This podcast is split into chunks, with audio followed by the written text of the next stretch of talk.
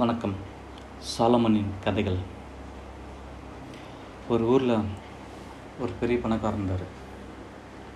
அவர் விதிவசத்தால் தன்னுடைய செல்வத்தெல்லாம் இழந்து பிச்சைக்காரனை மாறிட்டார். வேறு வழி இல்லாமல் வீடு வீடாக போயிட்டு பிச்சை எடுத்தார். அப்போ ஒவ்வொரு வீட்டுக்கும் போயிட்டு யாசகம் கேட்கும்போது அந்த வீட்டுடைய செல்வ செல்வத்தெல்லாம் பார்த்து கடவுள்கிட்ட புலம்பினார். கடவுளே ஏன் நீ என்னை இது மாதிரி ஆளாக்கிட்டேன் நான் நல்லா தானே இருந்தேன். எனக்கே அந்த சோதனை சொல்லிட்டு அவர் புலம்பினே போவார். அப்போ அது மாதிரி ஒரு டைம் புலம்பும்போது அவர் முன்னாடி கடவுள் தோன்றினார். தோன்றி உனக்கு என்ன வேணும்னு சொன்னார்? எனக்கு பழையபடி செல்வம் வேணும் சொன்னார். சரி உடனே கடவுள் ஓகே. உன்கிட்ட என்ன பாத்திரம் இருக்குதுன்னு கேட்டார்.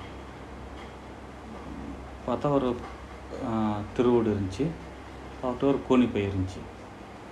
அப்போ கடவுளை வந்து நான் வந்து உனக்கு தேவையான அளவு தங்க காசு கொடுக்குறேன். ஆனால் அதை ஏந்திர பாத்திரம் ஒன்று இருக்கணும். அந்த பாத்திரத்துலேருந்து கீழே விழுந்துச்சுன்னா ஃபுல்லாக சாம்பலாகிடும் நீ அந்த பாத்திரத்தில் பிடிக்கிற அளவுக்கு போச்சுன்னா உனக்கு அந்த தங்க காசு இருக்கும். நான் அதை கீழே விழக்கூடாது.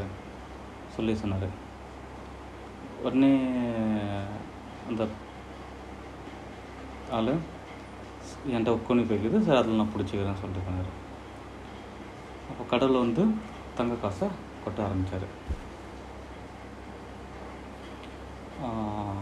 நல்லா தங்க காசு இது பள்ளி நிரம்புது பாதி நிரம்பிச்சு அப்போ கடவுள் என்ன சொன்னார்?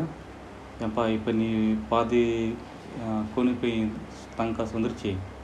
இந்த காசை நீ விற்று யூஸ் பண்ணியிருந்தால் பழையபடி உனக்கு செல்ல வந்துடும் போதுமானு கேட்டார். இல்லை எனக்கு இன்னும் வேணும்னு சொல்லிட்டு சொன்னார். சரின்னு சொல்லிட்டு கடவுள் மறுபடியும் கொட்டினே இருந்தார். அதை வந்து நிற்காம காசு கொட்டினே இருக்கு. அப்போ ஆல்மோஸ்ட் அந்த இது வந்து கோணிப்பை வந்து முழு செலவு வந்துருச்சு.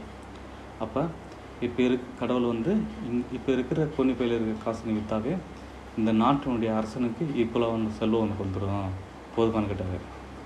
உடனே அவரும் எனக்கு போ பத்தாதுன்னு என்ன சொல்லிட்டு இருந்தார். கடவுள் மேலே மேலே கொட்டினார்.